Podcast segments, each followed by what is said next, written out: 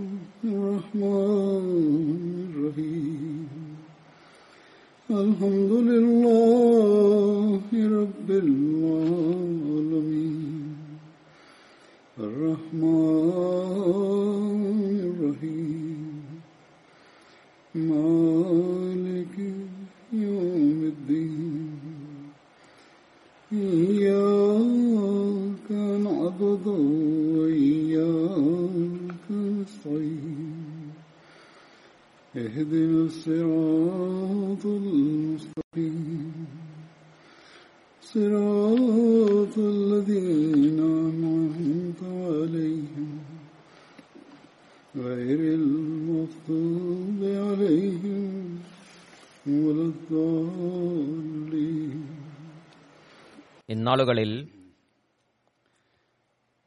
Corona മഹാമാരി കാരണത്താൽ ലോകത്തിന്റെ അവസ്ഥ എപ്രകാരമെന്നാൽ സ്വന്തക്കാരെയും അന്യരെയും അത് എല്ലാവരെയും അത് പ്രയാസത്തിൽ അകപ്പെടുത്തിയിരിക്കുകയാണ്. ജനങ്ങൾ കത്തെഴുതി തങ്ങളുടെ പ്രയാസങ്ങളെ വെളിപ്പെടുത്തുന്നുണ്ട്. തങ്ങളുടെ പ്രിയരുടെയും അടുത്ത ബന്ധുക്കളുടെയും രോഗങ്ങൾ കാരണം പ്രയാസത്തിലാണ്. അതെന്ത് രോഗവുമായിക്കൊള്ളട്ടെ?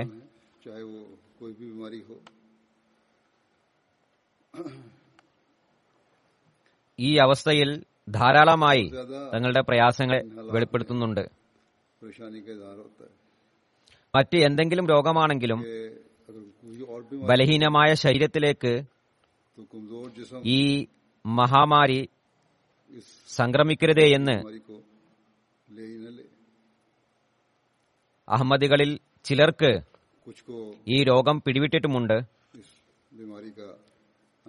ഏതായിരുന്നാലും ഒരു ദുരവസ്ഥ ലോകത്തെ ആവരണം ചെയ്തിരിക്കുകയാണ്.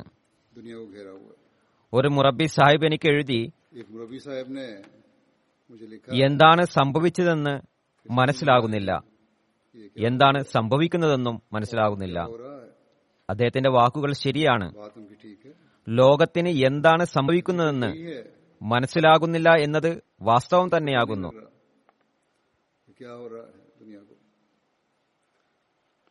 വിശുദ്ധ ഖുർആാനിൽ അള്ളാഹു ഈ കാലഘട്ടത്തിലെ അവസ്ഥയെ സംബന്ധിച്ച് പറയുന്നു. വകാലൽ ഇൻസാനു മാലഹ.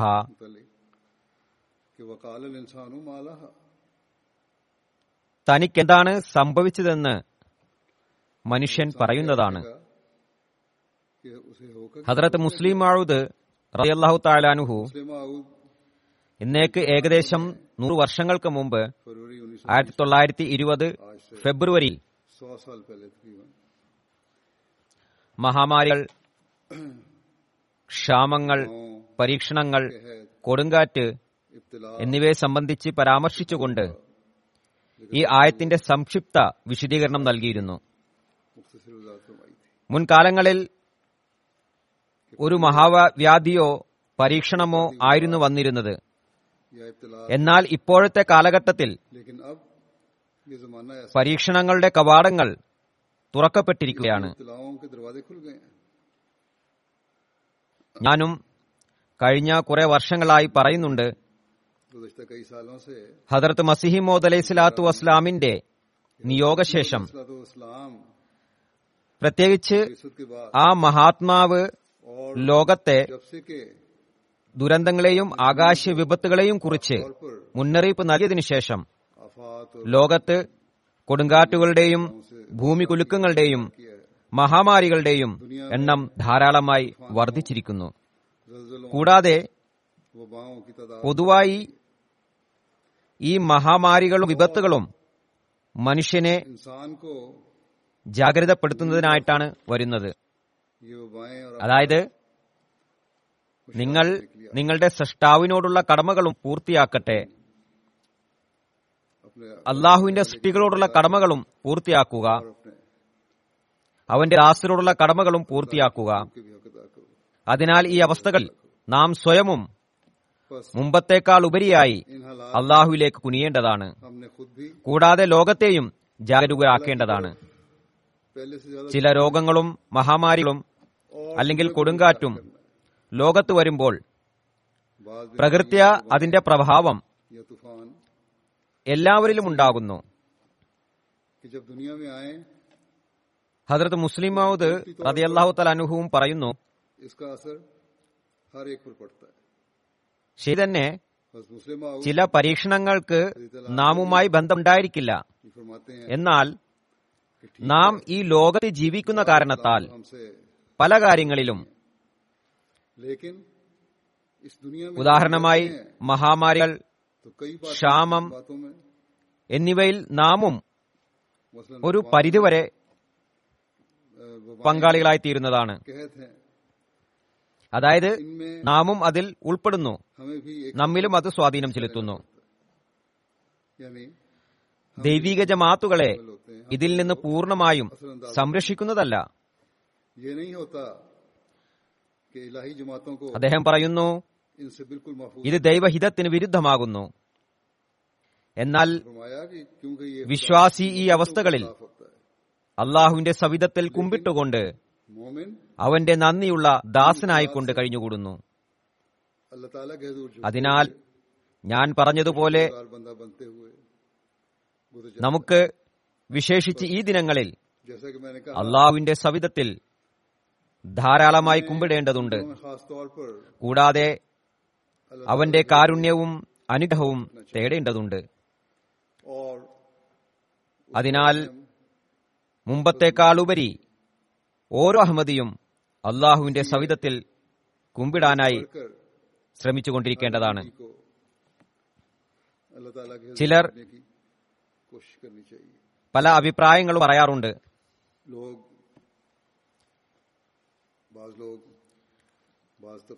ഇത് അടയാളമായിട്ടുള്ള മഹാമാരിയാകുന്നു. ചില ചികിത്സകളുടെയും പ്രതിരോധത്തിന്റെയും യാതൊരു ആവശ്യവുമില്ല. അല്ലെങ്കിൽ ഇതുപോലെയുള്ള മറ്റുള്ളവരുടെ വികാരത്തെ വ്രണപ്പെടുത്തുന്ന അഭിപ്രായങ്ങളും പറയാറുണ്ട്. ഇത് വിശേഷിച്ച് ഏതെങ്കിലും അടയാളമാണോ അല്ലേ എന്നത് നമുക്കറിയില്ല. എന്നാലും പൊതുവായി നാം പറയുന്നു ഞാനിപ്പോഴും പറഞ്ഞതുപോലെ മാത്രമല്ല ഏതാനും കുത്തുബകൾക്ക് മുമ്പ് ഈ മഹാമാരിയെക്കുറിച്ച് പരാമർശിച്ചു പറഞ്ഞിരുന്നു. ഭൗമികവും ആകാശീയവുമായ വിപത്തുകളും ദുരന്തങ്ങളും വളരെയധികം അധികരിച്ചിരിക്കുന്നു. ഹദർത്ത് മസിഹിമോദ് അലൈഹി സ്വലാത്തു വസ്സലാമിന്റെ നിയോഗ നിയോഗത്തിന് ശേഷം ചുരുക്കത്തിൽ പൊതുവായ നിലയിൽ പറയപ്പെടാവുന്നതാണ്. എന്നാൽ ഇതിനെ ഹസ്രത്ത് മസിഹിമോദ് അലൈഹി സ്വലാത്തു വസ്സലാമിന്റെ കാലഘട്ടത്തിലെ പ്ലേഗുമായി താരതമ്യം ചെയ്യുകയും പിന്നീട് ഇത്തരത്തിലുള്ള കാര്യങ്ങൾ പറയുന്നതും അതായത് നഴൂസുബില്ല ഈ രോഗത്തിൽ അകപ്പെട്ട അഹമ്മദികളുടെ അല്ലെങ്കിൽ ഇതിനാൽ മരണപ്പെട്ടവരുടെ വിശ്വാസം ബഹീനമായിരുന്നു ഇങ്ങനെ പറയുന്നതിനുള്ള അവകാശമാർക്കുമില്ല പ്ലേഗ് ഹദർത്ത് മസിഹി മോദ് അലൈഹി സ്വലാത്തു വസ്സലാമിന് വേണ്ടി ഒരു അടയാളം എന്ന നിലയിലാണ് വെളിപ്പെട്ടത്. നബി സല്ലാഹു അലൈഹി വസ്ലം തിരുമേനിയും ഈ രോഗത്താൽ മരിക്കുന്നവരെ ഷഹീദാക്കി കണക്കാക്കിയിരുന്നു. ഏതായിരുന്നാലും പ്ലേഗ് ഒരു അടയാളം എന്ന നിലയിൽ വെളിപ്പെട്ടതിനാലും. ഇത് സംബന്ധിച്ച് അള്ളാഹു മഹാത്മാവിനോട് അറിയിപ്പ് നൽകിയിരുന്നതിനാലും. ഇത് സംബന്ധമായ ആ മഹാത്മാവ് ഇതൊരടയാളമാണെന്ന് വിളംബരം നടത്തിയിരുന്നതിനാലും. ഇത് സംബന്ധിച്ച് ജമാഅത്തിന് നിർദ്ദേശങ്ങൾ നൽകുകയും ചെയ്തിരുന്നതിനാലും. ആ മഹാത്മാവിന്റെ കാലഘട്ടത്തിൽ വന്ന പ്ലേഗിന്റെ അവസ്ഥ തന്നെ മറ്റൊന്നായിരുന്നു. എന്നാൽ അതോടൊപ്പം തന്നെ അക്കാലത്തും ഹസരത്ത് മസീമോദ് അലൈഹി സ്വലാത്തു വസ്സലാം തന്റെ ജമാഅത്തിനോട് ഒരു സന്ദർഭത്തിൽ പറഞ്ഞു ഹസരത്ത് മുഫ്തി സാഹിബിനോട് പത്രത്തിൽ വിളംബരം ചെയ്യുക. ഞാൻ എന്റെ ജമാഅത്തിനു വേണ്ടി ഇതിനെ സംരക്ഷിച്ചു നിർത്തുന്നതിന് വേണ്ടി ധാരാളം ദുവാ ചെയ്യുന്നുണ്ട്. എന്നാൽ വിശുദ്ധ ഖുർആാനിൽ നിന്ന് സ്ഥാപിതമാകുന്നത് ദൈവിക ശിക്ഷ ഇറങ്ങുമ്പോൾ ദുർമാർഗികളോടൊപ്പം സൽമാർഗികളും അകപ്പെട്ടു പോകുന്നു. പിന്നീട് അവരുടെ പരിണിതഫലം അവരവരുടെ കർമ്മങ്ങളെ അടിസ്ഥാനത്തിലായിരിക്കും. സൽമാർഗികളിൽ പ്രഭാവം ഉണ്ടാകില്ല എന്നില്ല. സൽമാർഗികളിലും പ്രഭാവം ഉണ്ടാകാറുണ്ട് മുൻപ് പരാമർശിച്ചു കഴിഞ്ഞതുപോലെ ഹദർത്ത് മുസ്ലിം മോദ് റഹ്ദാൻഹു പറയുന്നു ഇത് പ്രകൃതി നിയമമാകുന്നു. ഇതിന്റെ സ്വാധീനം ഉണ്ടാകുന്നതാണ്. പിന്നീട് അദ്ദേഹം പറഞ്ഞു നോക്കുക ഹദർത്ത് നൂഹിലെ കൊടുങ്കാറ്റ് എല്ലാവരിലും പതിച്ചു. എല്ലാ പുരുഷന്മാർക്കും സ്ത്രീകൾക്കും കുട്ടികൾക്കും അതിനെക്കുറിച്ച് പൂർണ അറിവ് ലഭിച്ചിരുന്നില്ല എന്നത് വ്യക്തമാണ്. അതായത് നൂഹിന്റെ വാദങ്ങളും അതിന്റെ തെളിവുകളും എന്താണെന്ന്. എന്നാൽ കൊടുങ്കാറ്റിന്റെ പിടിയിൽ പെടുകയുണ്ടായി. പിന്നീട് അദ്ദേഹം പറയുന്നു ജിഹാദുകളുടെ ഫലമായി ഉണ്ടായ വിജയങ്ങളെല്ലാം തന്നെ ഇസ്ലാമിന്റെ സത്യതയ്ക്കു വേണ്ടിയുള്ള അടയാളങ്ങളായിരുന്നു. നബി സല്ലാഹു അലൈഹി വസ്ലം തിരുമേനിയോടൊപ്പം സഹാബാക്കളും ജിഹാദിൽ പങ്കാളികളായി. ജഹാദിൽ വിജയങ്ങൾ കരസ്ഥമായി. പിന്നീട് ഖുലഫായ റാഷിദീങ്ങളുടെ കാലത്തും ജിഹാദ് ഉണ്ടായി. അതിൽ ചിലയിടത്ത് പരാജയമുണ്ടായി. എന്നാൽ പൊതുവായി വിജയങ്ങൾ കരസ്ഥമായിരുന്നു. അദ്ദേഹം പറയുന്നു ഇതെല്ലാം തന്നെ ഇസ്ലാമിന്റെ സത്യസാക്ഷിനായുള്ള അടയാളങ്ങളായിരുന്നു. അദ്ദേഹം പറയുന്നു എന്നാൽ ഓരോന്നിലും നിഷേധികളോടൊപ്പം മുസ്ലിങ്ങളും കൊലപ്പെട്ടു നിഷേധികൾ മാത്രമല്ല കൊല്ലപ്പെട്ടത്. ജിഹാദ് അടയാളമെന്ന നിലയിലായിരുന്നു എന്നാൽ അതിൽ മുസ്ലിങ്ങളും കൊല്ലപ്പെടുകയുണ്ടായി പറയുന്നു കൊല്ലപ്പെട്ട മുസ്ലിങ്ങൾ ഷഹീദ് എന്ന് വിളിക്കപ്പെട്ടു അദ്ദേഹം പറയുന്നു അത്തരത്തിൽ തന്നെ പ്ലേഗും നമ്മുടെ സത്യസാക്ഷ്യത്തിനായുള്ള ഒരു അടയാളമാകുന്നു ഇതിൽ നമ്മുടെ ജമാഅത്തിലെ ചിലരും ഷഹീദായേക്കാൻ സാധ്യതയുണ്ട് പിന്നീട് അദ്ദേഹം പറയുന്നു ഏറ്റവും പ്രഥമമായി ദൈവത്തോടുള്ള കടമകൾ പൂർത്തിയാക്കുക തങ്ങളുടെ മനസ്സിനെ വികാരങ്ങളിൽ നിന്ന് ശുദ്ധിയാക്കുക അതിനുശേഷം ദൈവദാസരോടുള്ള കടമകൾ പൂർത്തിയാക്കുക. പറയുന്നു അള്ളാഹുവിൽ സത്യമായ വിശ്വാസം കൈക്കൊള്ളുക ആർദ്രതയോടുകൂടി ദൈവസവിധത്തിൽ ദ്വാ ചെയ്തുകൊണ്ടിരിക്കുക. ദൈവസന്നിധിയിൽ കരഞ്ഞുകൊണ്ട് പ്രാർത്ഥിക്കാത്ത ഒരു ദിവസം പോലും ഉണ്ടാകരുത്. പിന്നീട് അദ്ദേഹം പറയുന്നു അതിനുശേഷം പ്രത്യക്ഷമായ മാധ്യമങ്ങളെ ആശ്രയിക്കുക. അതായത് പ്രത്യക്ഷമായ എല്ലാ സുരക്ഷാ നടപടികളും പാലിക്കുക. പിന്നീട് പറയുന്നു ദൈവവിദ്യ അനുസരിച്ച് നിങ്ങളിൽ നിന്ന് ആർക്കെങ്കിലും പ്ലേഗ് പിടിപെടുകയാണെങ്കിൽ അയാളോടും അയാളുടെ കുടുംബത്തോടും പൂർണമായും സഹാനുഭൂതി പ്രകടിപ്പിക്കുക. എല്ലാ നിലയിലും അവരെ സഹായിക്കുക. അവരുടെ ചികിത്സാവിധികളിൽ യാതൊരു തരത്തിലുള്ള കുറവ് വരുത്തരുത്. എല്ലാ നിലയിലും പരിശ്രമിക്കുക. പറയുന്നു എന്നാൽ ഓർക്കുക അയാളുടെ വിഷലിപ്തമായ ശ്വാസത്തിൽ നിന്നോ വസ്ത്രത്തിൽ നിന്നോ പ്രഭാവിതമാകണം എന്നതല്ല സഹാനുഭൂതിയുടെ വിവക്ഷ. നിശ്ചയമായും സഹതാപം പ്രകടിപ്പിക്കേണ്ടതാണ്. എന്നാൽ സുരക്ഷാ പദ്ധതികൾ അനിവാര്യവുമാകുന്നു. അതിൽ നിന്ന് രക്ഷ നേടേണ്ടത് അനിവാര്യവുമാകുന്നു. മറിച്ച് അതിന്റെ പ്രഭാവത്തിൽ നിന്ന് രക്ഷപ്പെടേണ്ടതാണ്. അതിനാൽ ഇതിൽ നിന്ന് നാം ഉൾക്കൊള്ളേണ്ട പാഠം സഹായിക്കുന്നവർ അനിവാര്യമായ സുരക്ഷാ സംവിധാനങ്ങൾ. ഉദാഹരണമായി മുഖാവരണം ധരിക്കണമെന്ന് ഇക്കാലത്ത് പറയപ്പെടുന്നു. അതുപോലെ മറ്റ് സുരക്ഷാ പദ്ധതികളുമുണ്ട്. അതെല്ലാം പരിഗണിക്കേണ്ടതാണ്. അതുപോലെ തന്നെ അനാവശ്യമായി ആളുകളുടെ വീടുകളിൽ പോകുന്നതും വരുന്നതും ഒഴിവാക്കേണ്ടതാണ്. ഭരണകൂടവും വിലക്കിയിട്ടുണ്ട്. അതിൽ നിന്നും രക്ഷപ്പെടേണ്ടതാണ്. ഇന്നാളുകളിൽ ഇവിടെ യു കെയിൽ ഭരണകൂടം പറഞ്ഞിട്ടും വിലക്കിയിട്ടും ജനങ്ങൾ പാർക്കുകളിൽ പോയി ഒരുമിച്ചുകൂടി കൂടിക്കാഴ്ചകൾ നടത്തിക്കൊണ്ടിരിക്കുന്നു. നടക്കാൻ പോകുന്ന പരിധിവരെ മാത്രമാണ് അനുമതി നൽകിയിട്ടുള്ളത്. അല്പം തുറന്ന അന്തരീക്ഷത്തിൽ വരുന്നതിനായി. പാർക്കുകൾ ധാരാളം പേർ ഒരുമിച്ചുകൂടി പാർക്കുകളിൽ ഇരുന്ന് പിക്നിക് ആഘോഷിക്കാൻ തുടങ്ങുന്നതിനായിട്ടല്ല ഈ അനുമതി. ഇത് തെറ്റായ രീതിയാകുന്നു. ഭരണകൂടം ആവർത്തിച്ചാവർത്തിച്ച് ഇതിലേക്ക് ശ്രദ്ധ ക്ഷണിക്കുന്നുണ്ട്. കാറുകളിൽ ഓടിച്ചുപോകുന്നു ഭരണകൂടം പറയുന്നു തുറന്ന അന്തരീക്ഷത്തിൽ നടക്കാനായിട്ട് വ്യായാമത്തിനായിട്ട് പോകുമ്പോൾ വീട്ടിൽ നിന്ന് നടന്നു പോവുക അല്ലെങ്കിൽ സൈക്കിളിൽ പോവുക. കാറുകളിൽ ഒന്നിച്ചിരുന്ന് പോകുന്നത് തെറ്റായ രീതിയാകുന്നു. ചിലയിടങ്ങളിൽ ഇപ്പോൾ പാർക്കിങ്ങിനുള്ള സ്ഥലം അടച്ചിടുന്നതായി വിളംബരപ്പെടുത്തിയിരിക്കുന്നു. കാറുകളിൽ വരുന്നതിനും പാർക്കിങ്ങിനും അനുമതിയില്ല. ഏതായിരുന്നാലും അഹമ്മദികൾ ഇത്തരം കാര്യങ്ങളിൽ നിന്ന് വിട്ടുനിൽക്കേണ്ടതാണ് ആർക്കാണ് സഹായിക്കേണ്ടതിന്റെ ഉത്തരവാദിത്തമുള്ളത്? ധാരാളം വോളണ്ടിയർമാരെ ഖുദാമുൽ അഹമ്മദിയ അഹമ്മദിയെ നൽകിയിട്ടുണ്ട് മറ്റുള്ളവരും സഹായിക്കുന്നുണ്ട്. എല്ലാ സുരക്ഷാ നടപടികളോടും ദുവായോടും കൂടി ഈ കടമയെ നിറവേറ്റേണ്ടതാണ്. മുൻകരുതലുകളെ അവഗണിക്കരുത്. അനാവശ്യമായി സ്വയം നാശത്തിൽ അകപ്പെടരുത്. അത് ജഹാലത്താകുന്നു അജ്ഞതയാകുന്നു. ധീരതയല്ലാതെ. ഇതിനെ ജഹാലത്ത് എന്നാണ് പറയുന്നത്. അതിനെ വളരെയധികം സൂക്ഷിക്കുക. പിന്നീട് ഹദർത്ത് മസിഹി മുതലൈഹി ഇസ്ലാത്തു വസ്സലാം പറയുന്നു ആരെങ്കിലും അള്ളാഹു അങ്ങനെ ആക്കാതിരിക്കട്ടെ. ഈ രോഗത്താൽ മരണപ്പെടുകയാണെങ്കിൽ അയാൾ ഷഹീദാകുന്നു. അയാൾക്കായി മയ്യത്ത് കുളിയും അനിവാര്യമല്ല. പുതിയ കഫൻ ധരിപ്പിക്കേണ്ടതിന്റെയും ആവശ്യമില്ല. അവരുടെ ഷഹീദുകളുടേതുപോലുള്ള പരിഗണനയാണ് നൽകപ്പെടുന്നത്. അക്കാലത്ത് പ്ലേഗുമായി ബന്ധപ്പെട്ട കാര്യങ്ങളിൽ ഇവിടെ ഭരണകൂടം ഒരു പരിധിവരെ അനുമതി നൽകിയിട്ടുണ്ട്. കുളിപ്പിക്കുവാനും കഫൻ ധരിപ്പിക്കുവാനും സാധിക്കുന്നതാണ്. അന്നത്തെ കഠിനമായ അവസ്ഥയുള്ള കാര്യമാണ് പറഞ്ഞത്. ആവശ്യമില്ല എന്ന്. പിന്നീട് അദ്ദേഹം താക്കീത് ചെയ്തുകൊണ്ട് പറഞ്ഞു ധാരാളമായി വീടുകളെ ശുചിയാക്കുക. തൽസംബന്ധമായി പ്രത്യേക നിർദ്ദേശങ്ങൾ നൽകുകയുണ്ടായി. വീടുകളുടെ ശുചിത്വത്തോടൊപ്പം പറഞ്ഞു സ്വന്തം വസ്ത്രങ്ങളും ശുചിയാക്കുക തോടുകളും ശുചിയാക്കുക.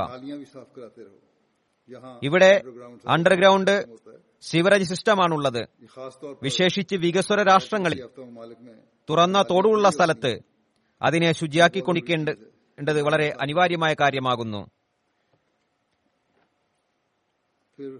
അതിനെ ശുചിയാക്കിക്കൊണ്ടിരിക്കുക എന്നത് വളരെ അനിവാര്യമായ കാര്യമാകുന്നു.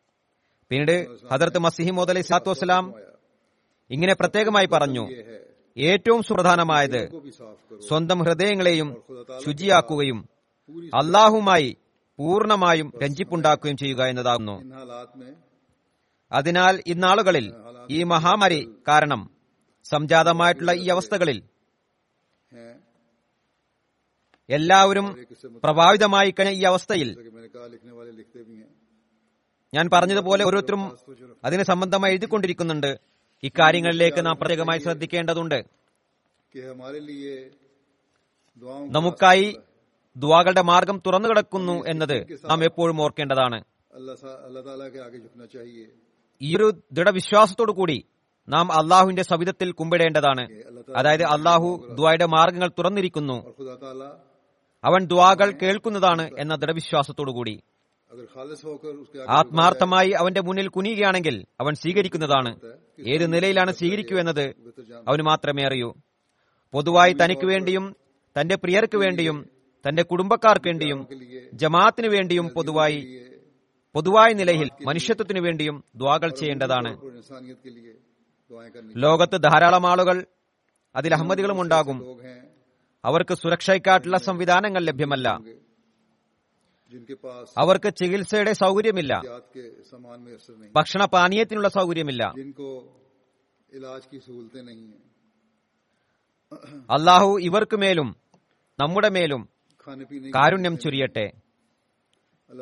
ജമാത്തിയായ നിലയിൽ നാം പരിശ്രമിക്കുന്നുമുണ്ട്. ഈ അവസ്ഥകളിൽ ഭക്ഷണങ്ങൾ പോലുള്ളവ എല്ലാ ഹമദുകളിലേക്കും എത്തിക്കുന്നതിനായി. എന്നാലും കുറവുകൾ ഉണ്ടായേക്കാം. ഭക്ഷണവും ചികിത്സയ്ക്കുമുള്ള സൗകര്യവും എത്തിക്കാൻ പരിശ്രമിച്ചാലും ചില കുറവുകൾ ഉണ്ടായേക്കാവുന്നതാണ്. അഹമ്മദികളിലേക്ക് എത്തിക്കുന്നതിനായി മറിച്ച് അന്യരിലേക്കും ഈ ഭക്ഷണത്തിന്റെയും ചികിത്സയുടെയും സൗകര്യം എത്തിക്കുന്നതിനായും നാം പരിശ്രമിക്കുന്നുണ്ട്. ലാഭേച്ഛയില്ലാതെ ആത്മാർത്ഥമായ സഹാനുഭൂതിയുടെ വികാരത്താലാണ് ഈ സേവനങ്ങൾ കാഴ്ചവെക്കുന്നത് എന്നാലും ചില വിദ്വേഷികളായ മാധ്യമങ്ങൾ മുഖേനയും അല്ലെങ്കിൽ നാമമാത്രമായ ഉലമാക്കൾ ആരോപണം ഉന്നയിച്ചുകൊണ്ട് പറയുന്നത് അഹമ്മദികൾ ചെയ്യുന്ന സേവനങ്ങൾ ഭക്ഷണം എത്തിക്കുന്നതും മെഡിക്കൽ എയ്ഡ് എത്തിക്കുന്നതും തങ്ങളുടെ തബലീഗിന് സഹായകരമാകുന്നതിന് വേണ്ടിയിട്ടാണ്. തബലീഗിന്റെ മാർഗങ്ങൾ തുറക്കപ്പെടുന്നതിന് വേണ്ടിയിട്ടാണ്. ഏതായാലും ഈ ആരോപണങ്ങൾ നമ്മെ ബാധിക്കുന്നതല്ല. നമ്മുടെ ഉദ്ദേശങ്ങളും വികാരങ്ങളും അള്ളാഹു അറിയുന്നുണ്ട്. ഞാൻ വീണ്ടും പറയുകയാണ് ഇന്നാളുകളിൽ ദ്വാകളിൽ ദ്വാകളിൽ ദ്വാകളിൽ കൂടുതൽ ശ്രദ്ധിക്കുക. അള്ളാഹു ജമാത്തിലെ ഓരോ വ്യക്തിയെയും ഒന്നാം നിലയിൽ ജമാഅത്തിനെയും എല്ലാ നിലയിലും തന്റെ സംരക്ഷണത്തിലും ശാന്തിയിലും വെക്കുമാറാകട്ടെ. അള്ളാഹു എനിക്കും നിങ്ങൾക്കും ദുവാകൾ ചെയ്യുന്നതിനും ദുവാ സ്വീകാര്യതയിൽ നിന്ന് ഫലമെടുക്കുന്നതിനുമുള്ള തൗഫീഖ് തന്നരുളുമാറാകട്ടെ. ഞാൻ വ്യവസായികളായ അഹമ്മദികളോട് ഒരു കാര്യം പറയാൻ ആഗ്രഹിക്കുകയാണ്. ഏതെങ്കിലും വ്യവസായത്തിൽ ഏർപ്പെട്ട അഹമ്മദി ഈ ദിനങ്ങളിൽ തങ്ങളുടെ കച്ചവട വസ്തുക്കളിൽ അനാവശ്യമായ ലാഭമുണ്ടാക്കുന്നതിനായി ശ്രമിക്കരുത്.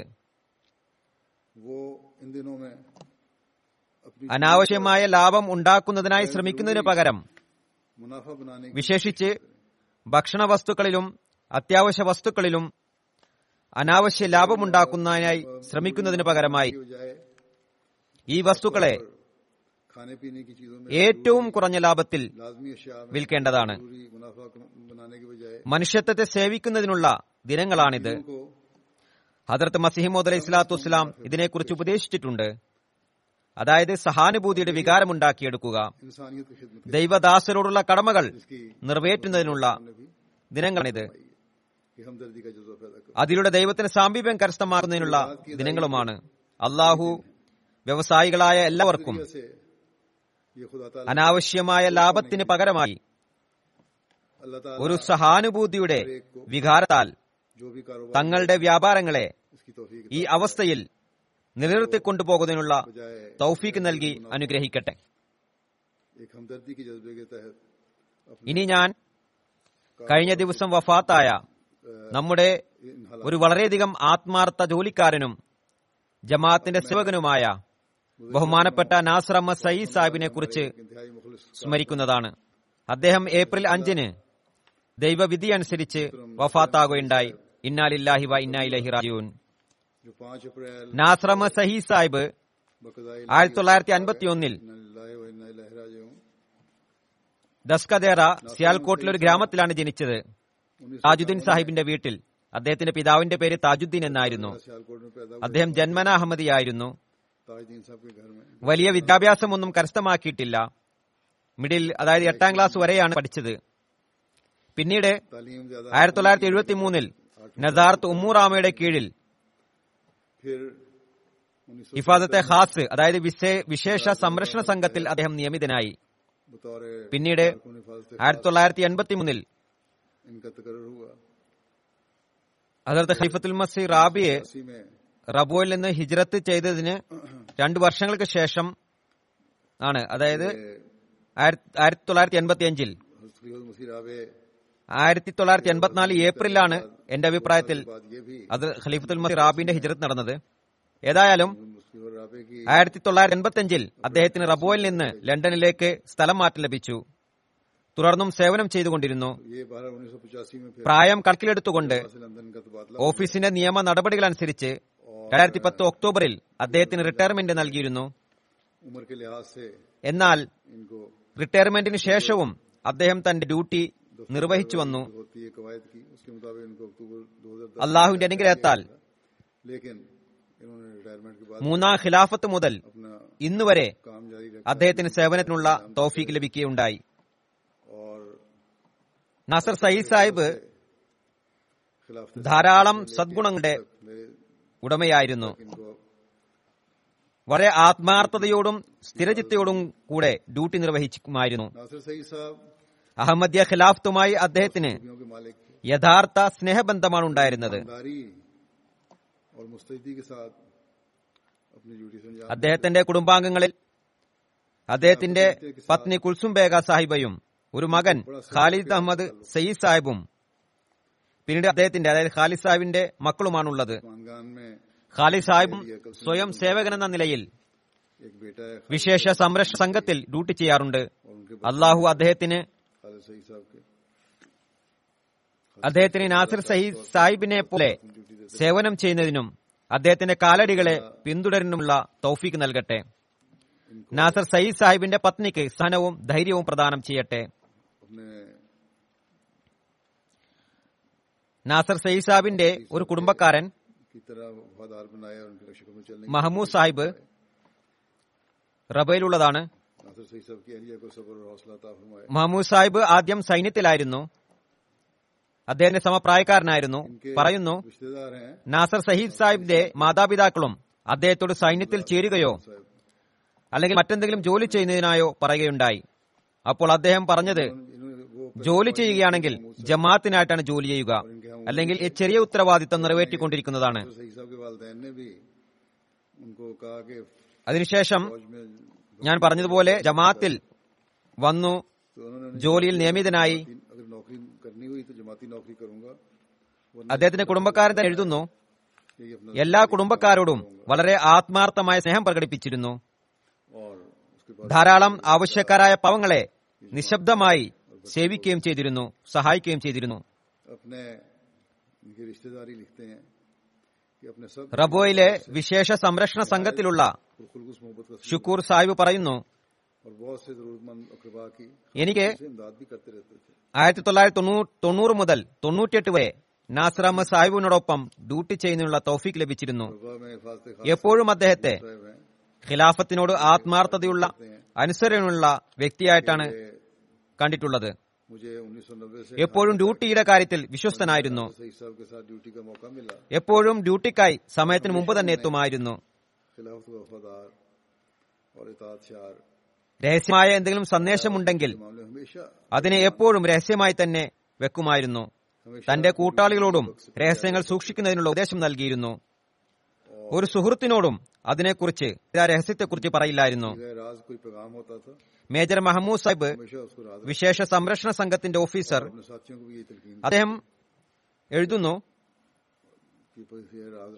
നാസർ സയ്യിദ് സാഹിബ് വളരെയധികം കൂറുള്ള ജോലിക്കാരനായിരുന്നു. അദ്ദേഹത്തിന്റെ ആത്മാവിന്റെ ഭക്ഷണം കേവലം അഹമ്മദിയ ഖിലാഫത്തായിരുന്നു. ലൗകിക സുഖ അനുഭൂതികളിൽ നിന്ന് വിട്ടുനിൽക്കുന്ന വ്യക്തിയായിരുന്നു. ദീന്റെ സേവനമായിരുന്നു അദ്ദേഹത്തിന്റെ ഉദ്ദേശ ലക്ഷ്യം. സേവനം ചെയ്യുക എന്നതല്ലാതെ മറ്റൊരു ചിന്തയും അദ്ദേഹത്തിനില്ലായിരുന്നു. ഖിലാഫത്തിന് പടിവാദിക്കൽ ജീവൻ നഷ്ടപ്പെടണമെന്നതായിരുന്നു അദ്ദേഹത്തിന്റെ ഹൃദയാഭിലാഷം. അതിനെ അദ്ദേഹം സത്യമാക്കി കാണിച്ചു തരികയും ചെയ്തു. അതിഥി സൽക്കാരത്തിലും വളരെ മുന്നിലായിരുന്നു. സ്വയം ഒരു മാതൃകയായിരുന്നു. വലിയവരും ചെറിയവരുമായ എല്ലാവരെയും ആദരിക്കുമായിരുന്നു. തന്റെ സീനിയറിനെ വളരെയധികം ബഹുമാനിച്ചിരുന്നു. ഒരിക്കലും തന്നെ ഒരു തരത്തിലുള്ള പരാതിയും ഒരു തരത്തിലും അദ്ദേഹം പരാതിപ്പെട്ടിട്ടില്ല. എപ്പോഴും എല്ലാ കൽപ്പനകളെയും അനുസരിക്കുന്നത് തന്റെ കടമയായി മനസ്സിലാക്കിയിരുന്നു. മേജർ സാഹിബ് എഴുതുന്നു വഖഫ് സിന്ദഗിയുടെ ഒരു മഹത്തായ മാതൃകയായിരുന്നു അദ്ദേഹം. യാഥാർത്ഥ്യം അത് തന്നെയാകുന്നു. പ്രതിഫലേച്ഛയില്ലാതെ അദ്ദേഹം സേവനം ചെയ്തു. ജാമ്യ അഹമ്മദിയയിലെ ഒരു വിദ്യാർത്ഥി ഹാറൂൺ സാഹിബ് എഴുതുന്നു പലപ്പോഴും അദ്ദേഹത്തിന് അനുഭവം ഉണ്ടായിട്ടുണ്ട് ഇരു വിഭാഗങ്ങൾ തമ്മിലുള്ള വഴക്കുകൾക്ക് രഞ്ജിപ്പുണ്ടാക്കുന്നതിൽ അദ്ദേഹം വലിയ പങ്ക് വഹിച്ചിരുന്നു. പറയുന്നു ഒരിക്കൽ ഞാൻ അദ്ദേഹത്തോട് ചോദിച്ചു അവധിയിൽ നിങ്ങൾ എവിടെയെങ്കിലും പോകാറുണ്ടോ? അപ്പോൾ അദ്ദേഹം മറുപടി പറഞ്ഞു കാലത്തിന്റെ ഖലീഫയുടെ സേവനത്തിൽ ഹാജരാവുകയും ഡ്യൂട്ടി ചെയ്യുകയും ചെയ്യുക എന്നതാണ് വഖഫെ ജിന്ദഗിയുടെ അവധിക്കാലം. മറ്റൊരു ലക്ഷ്യവും ഉണ്ടായിരിക്കരുത്. ധാരാളം ആളുകൾ അദ്ദേഹത്തിന്റെ സൽസ്വഭാവത്തെക്കുറിച്ചും അതിഥി സൽക്കാരങ്ങളെക്കുറിച്ചും ആദിത്യ മര്യാദകളെക്കുറിച്ചും സ്വഭാവ സവിശേഷതകളെക്കുറിച്ചും സ്നേഹത്തെക്കുറിച്ചും എഴുതിയിട്ടുണ്ട്. അദ്ദേഹം ജമാഅത്തിന്റെ ഒരു വലിയ പദവിയിൽ നിയമിതനല്ലായിരുന്നിട്ടും ഒരു നിസ്സാര സേവകനായിരുന്നിട്ടും എല്ലാവർക്കും പ്രിയപ്പെട്ടവനായിരുന്നു. കണ്ടുമുട്ടുന്നവരുടെയും ഹൃദയത്തെ കീഴടക്കുമായിരുന്നു. ജർമ്മനിയിലെ നസീർ ബാജുവ സാഹിബ് എഴുതുന്നു. ഉത്തമ സ്വഭാവത്തിനുടമയായിരുന്നു. എല്ലാവർക്കും നന്മ ആഗ്രഹിച്ചിരുന്നു. എപ്പോഴും എല്ലാവരുടെയും സേവനത്തിനായി സന്നദ്ധനായിരുന്നു. മറ്റുള്ളവരെ സഹായിക്കുന്നതിൽ സന്തോഷം കണ്ടെത്തിയിരുന്നു. അതിൽ മനസമാധാനം അനുഭവിച്ചിരുന്നു. അമേരിക്കയിലെ ഒരു സേവകൻ സെയ്ദ് ഉവൈസ് അദ്ദേഹവും എഴുതുന്നു എല്ലാ രാജ്യത്തു നിന്നും കത്തുകൾ വരുന്നുണ്ട്. അതെല്ലാം ഇവിടെ പരാമർശിക്കാൻ സാധിക്കുന്നതല്ല. അദ്ദേഹം അമേരിക്കയിൽ സന്ദർശനത്തിനായി വന്നപ്പോൾ വളരെ പ്രസന്നനായി കൂടിക്കാഴ്ച നടത്തുമായിരുന്നു. ഒരിക്കലും ക്ഷീണത്തിന്റെ ലക്ഷണം അദ്ദേഹത്തിൽ കാണില്ലായിരുന്നു. ഖാദിമീങ്ങളോടും വളരെ സ്നേഹത്തോടെ കാണുകയും മനസ്സിലാക്കി കൊടുക്കുകയും ചെയ്യുമായിരുന്നു. അവരുടെ ധൈര്യത്തെ വർദ്ധിപ്പിക്കുവാനും ശ്രമിച്ചിരുന്നു. ഇത് അദ്ദേഹത്തിന്റെ ഒരു വലിയ സവിശേഷതയായിരുന്നു. ഫിറോസ് ആലം സാഹിബും എഴുതുന്നു ധാരാളം അദ്ദേഹത്തിന്റെ ഗുണങ്ങളെപ്പറ്റി എഴുതിനു ശേഷം എഴുതുന്നു. ലാത്യം എളിമ അതിൽ സൽക്കാരം എന്നിവയെ പറ്റിയെല്ലാം എഴുതിയതിനു ശേഷം ആരാധനയെക്കുറിച്ചും പരാമർശിച്ചുകൊണ്ട് എഴുതുന്നു. ഖലീഫത്തുൽ മസി റാബി രോഗബാധിതനായ സമയത്ത് അദ്ദേഹത്തെ പള്ളിയിൽ രാത്രി തഹജു സമയത്ത് വളരെ അസ്വസ്ഥനായി ദുവാകൾ ചെയ്തുകൊണ്ടിരിക്കുന്നതായി ഞാൻ കണ്ടിരുന്നു. ജർമ്മനിയുടെ മുൻ സദർ ഖുദ്ദാമുല്ലാമദ്ദിയും വഖഫെ ജിദ്ദഗിയുമായ ഹസ്ന സാഹിബ് ഇത് തന്നെയാണ് എഴുതിയിരിക്കുന്നത്. അതായത് അദ്ദേഹത്തിന്റെ ആത്മാർത്ഥതയും ഡ്യൂട്ടിയിലുള്ള ഉത്സാഹവും ഖിലാഫത്തിനുള്ള കൂറും കണ്ടിട്ട് അസൂയ തോന്നിയിരുന്നു. ഒരു ഭാഗത്ത് ഉന്നതമായ എളിമ മറുഭാഗത്ത് വിചിത്രമായ ഒരു കാര്യബോധവും അദ്ദേഹത്തിലുണ്ടായിരുന്നു. പിന്നീട് പറയുന്നു ഖുദ്ദാമുൽ അഹമ്മദിയയുടെ സദർ എന്ന നിലയിൽ ഡ്യൂട്ടിയെ സംബന്ധിച്ച് തനിക്ക് അദ്ദേഹത്തിൽ നിന്നും പല കാര്യങ്ങൾ പഠിക്കാൻ സാധിച്ചിട്ടുണ്ട്. അദ്ദേഹം ഒരിക്കലും തന്നെ തനിക്ക് പ്രായമധികമായെന്ന് പ്രകടമാക്കിയിരുന്നില്ല. തന്റെ ഡ്യൂട്ടിയിൽ മറ്റുള്ളവരെ പോലെ അദ്ദേഹവും യുവാവായിട്ടാണ് കാണപ്പെട്ടിരുന്നത്. അദ്ദേഹം എഴുതുന്നു പ്രായം കൂടുതലാണെന്ന കാരണത്താൽ തന്നോട് പ്രത്യേക പരിഗണന കാണിക്കുന്നത് അദ്ദേഹം ഒരിക്കലും സഹിച്ചിരുന്നില്ല. മറ്റുള്ള ഖാദിമീങ്ങൾ ഡ്യൂട്ടി ചെയ്യുന്നതുപോലെ ബാക്കി സെക്യൂരിറ്റിക്കാർ ഡ്യൂട്ടി ചെയ്യുന്നതുപോലെ താനും ചെയ്യുന്നതാണെന്ന് പറയുമായിരുന്നു. തന്നെക്കാൾ ചെറിയവരോട് വളരെ ആദരപൂർവം പെരുമാറിയിരുന്നു. സ്നേഹത്തോടെ പെരുമാറുമായിരുന്നു. പറയുന്നു അദ്ദേഹത്തിന്റെ പെരുമാറ്റത്തിൽ ഞങ്ങൾക്ക് ലജ്ജ തോന്നുമായിരുന്നു. നമ്മുടെ ഡ്യൂട്ടി ചെയ്യുന്ന ഖാദിമ്യങ്ങൾക്ക് ധാരാളമായി പ്രോത്സാഹനം നൽകുമായിരുന്നു. പറയുന്നു വളരെ നല്ലൊരു കാര്യമാണ് പറഞ്ഞിരിക്കുന്നത്. സംസാരിച്ചുകൊണ്ട് അല്ലെങ്കിൽ ക്യാമ്പുകൾ സംഘടിപ്പിച്ചുകൊണ്ട് പരിശീലനം നൽകുന്നു. എന്നാൽ അദ്ദേഹത്തിന്റെ ട്രെയിനിങ് പ്രതിഫലേച്ഛയില്ലാതെ ഡ്യൂട്ടി ചെയ്യുക മനസാന്നിധ്യം ആത്മാർത്ഥത ദുവ എന്നിവയിലുള്ള ട്രെയിനിംഗ് ആയിരുന്നു.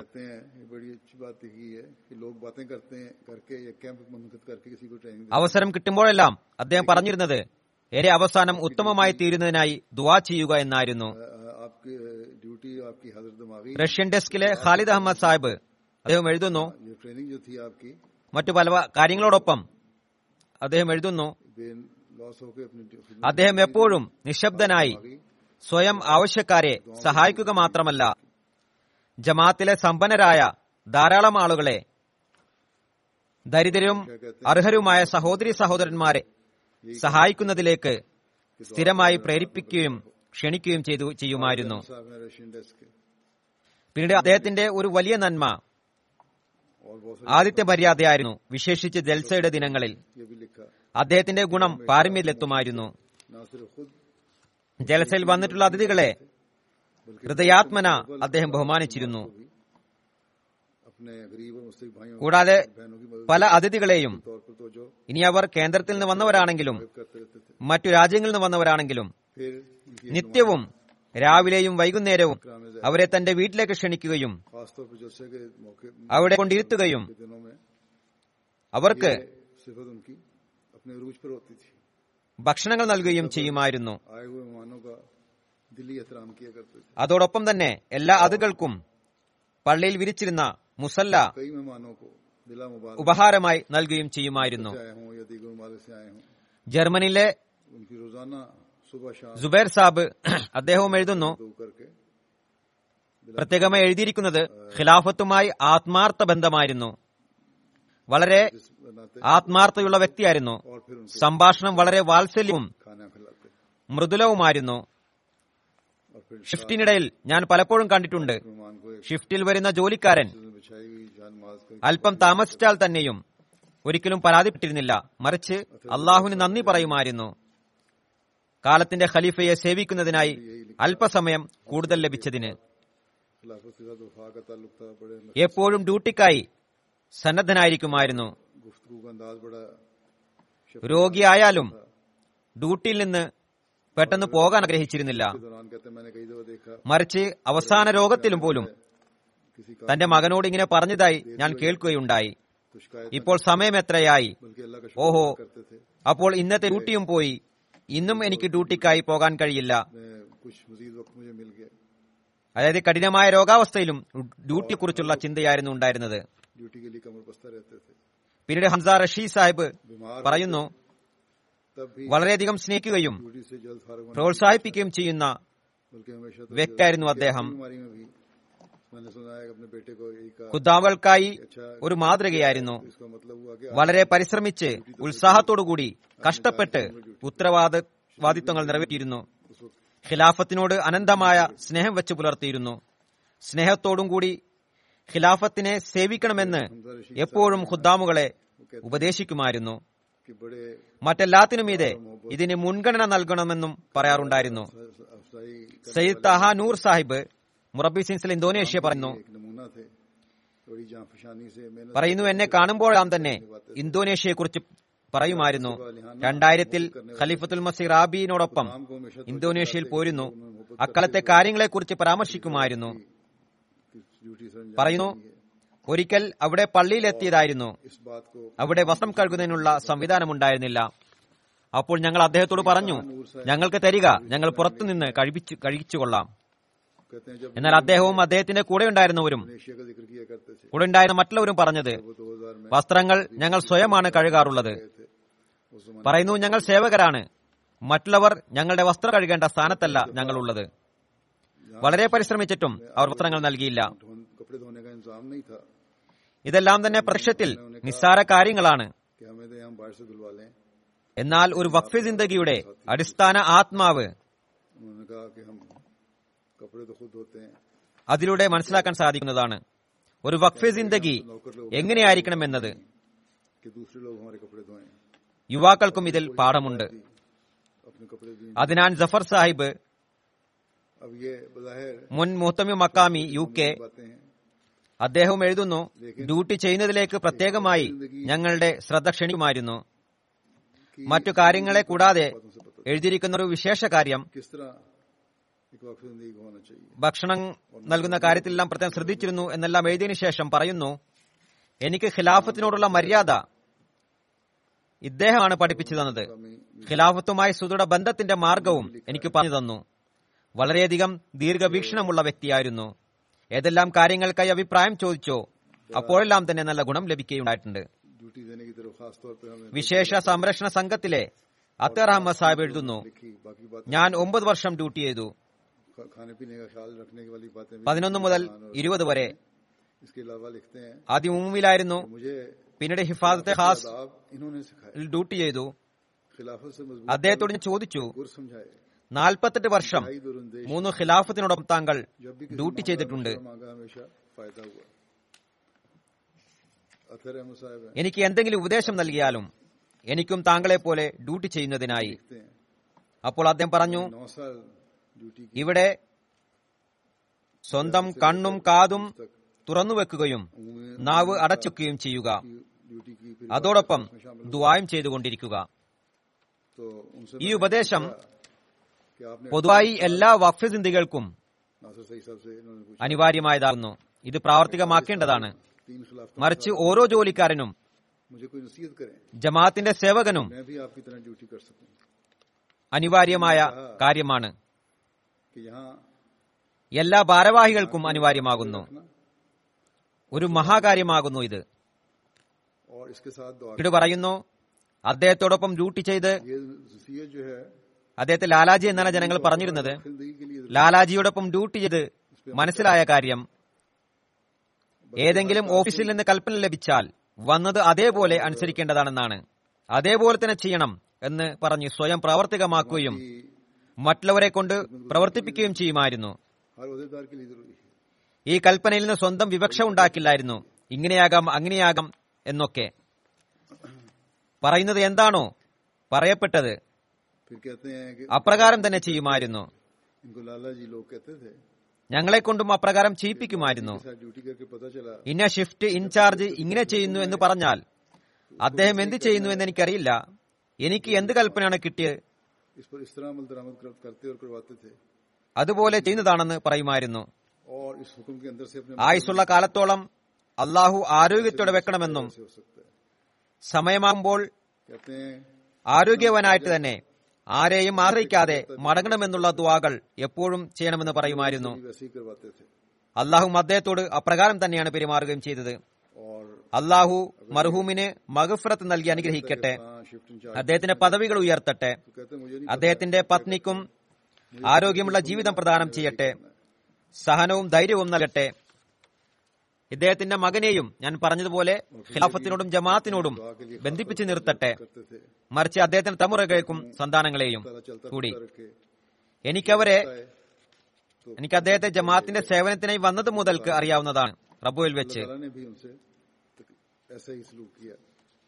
നിശ്ചയമായും എഴുതിയവരെല്ലാവരും തന്നെ എഴുതിയതെല്ലാം വളരെ സത്യമാകുന്നു യാതൊരു പ്രതിഫലേച്ഛയുമില്ലാതെ സേവനം ചെയ്യുന്ന വ്യക്തിയായിരുന്നു. പരിപൂർണ അനുസരണമുള്ള വ്യക്തിയായിരുന്നു. അദ്ദേഹത്തിന്റെ മരണം സംഭവിച്ചത് ജനാതയിൽ അധികം ആളുകൾക്ക് പങ്കുചേരാനാവാത്ത അവസ്ഥയിലാണ്.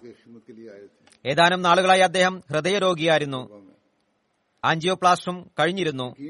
ഏതാനും ദിവസങ്ങൾക്ക് മുമ്പ് രോഗിയായി ആശുപത്രിയിലും പോയിരുന്നു ഡോക്ടർമാർ പറഞ്ഞത് മറിച്ചത് ആശുപത്രിയിലായിരുന്നപ്പോൾ തന്നെ അവിടെ അഡ്മിറ്റ് ചെയ്തിരുന്നു ശക്തമായ ഹൃദയാഘാതം ഉണ്ടായിരിക്കുന്നു പിന്നീട് അദ്ദേഹം പറഞ്ഞു ഈ വൈറസിന്റെ ആക്രമണവും ഉണ്ടായിട്ടുണ്ട് ആരിൽ നിന്നെങ്കിലും പടർന്നതാണോ അതോ ആശുപത്രിയിലെ ഇന്നാളുകളെ അവസ്ഥയിൽ അവിടുന്ന് പകർന്നതാണോ എന്ന് അള്ളാഹുവിന് മാത്രമേ അറിയൂ എന്തായാലും ഏതാനും നാളുകൾ ആശുപത്രിയിൽ ചികിത്സയിലായിരുന്നു അവിടെ വെച്ച് തന്നെ അള്ളാഹുവിന്റെ സവിധത്തിൽ ഹാജരാകുകയും ചെയ്തു ഇവിടെയുള്ള നിയമപരമായ നിയന്ത്രണങ്ങൾ മൂലം ജനാസ ഇങ്ങോട്ട് കൊണ്ടുവരാനും സാധിച്ചില്ല.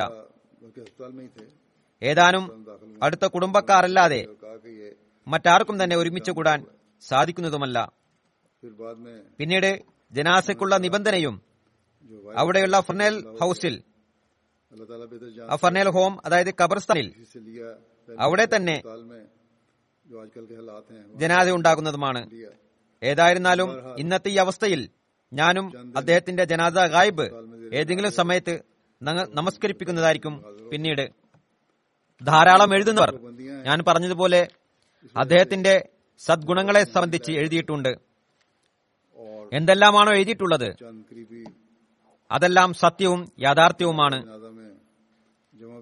ഞാൻ നേരത്തെയും പറഞ്ഞതുപോലെ യഥാർത്ഥ ഈ എല്ലാ സവിശേഷതകളും അദ്ദേഹത്തിൽ ഉണ്ടായിരുന്നു തന്റെ സേവനത്തെ തന്റെ പ്രതിജ്ഞയെ ആത്മാർത്ഥയോടുകൂടി നിറവേറ്റിക്കൊണ്ടാണ് അദ്ദേഹം ഈ ലോകത്തിൽ നിന്ന് ഇവിടെ പറഞ്ഞത്.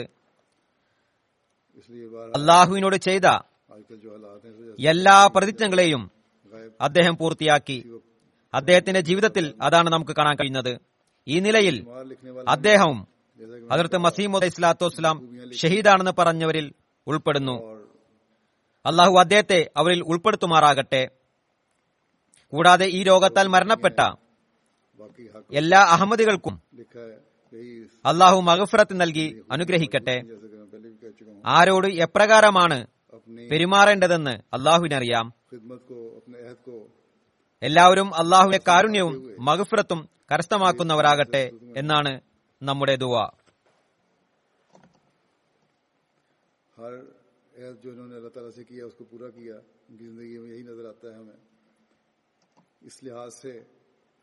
یہ ان لوگوں میں شمار ہوتے ہیں جن کے بارے میں حضرت مسلم علیہ السلام نے فرمایا کہ یہ شہید ہیں، اللہ تعالیٰ انہیں ان میں شامل فرمائے۔ اور وہ تمام احمدی جو اس بیماری کی وجہ سے جن کی وفات ہوئی ہے، اللہ تعالیٰ ان سے بھی رحم اور مفرد کا سلوک فرمائے۔ اور ہر ایک سے اللہ بہتر جانتا ہے۔ کہ کس کے ساتھ کیا ہے، ہماری تو یہی دعا ہے کہ ہر ایک جو ہے وہ اللہ تعالیٰ کی رحم اور مقصد حاصل کرنے والا ہو۔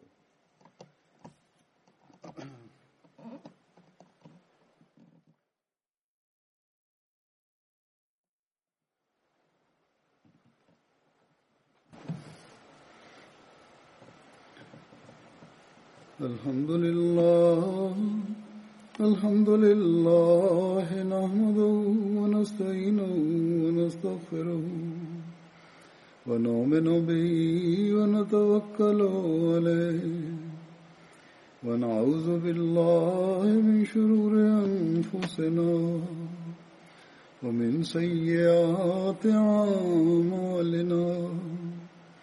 من يهده الله فلا مضل له ومن يضلل فلا هادي له. ونشهد أن لا إله إلا الله. ونشهد أن محمدا عبده ورسوله. عباد الله رحمكم الله.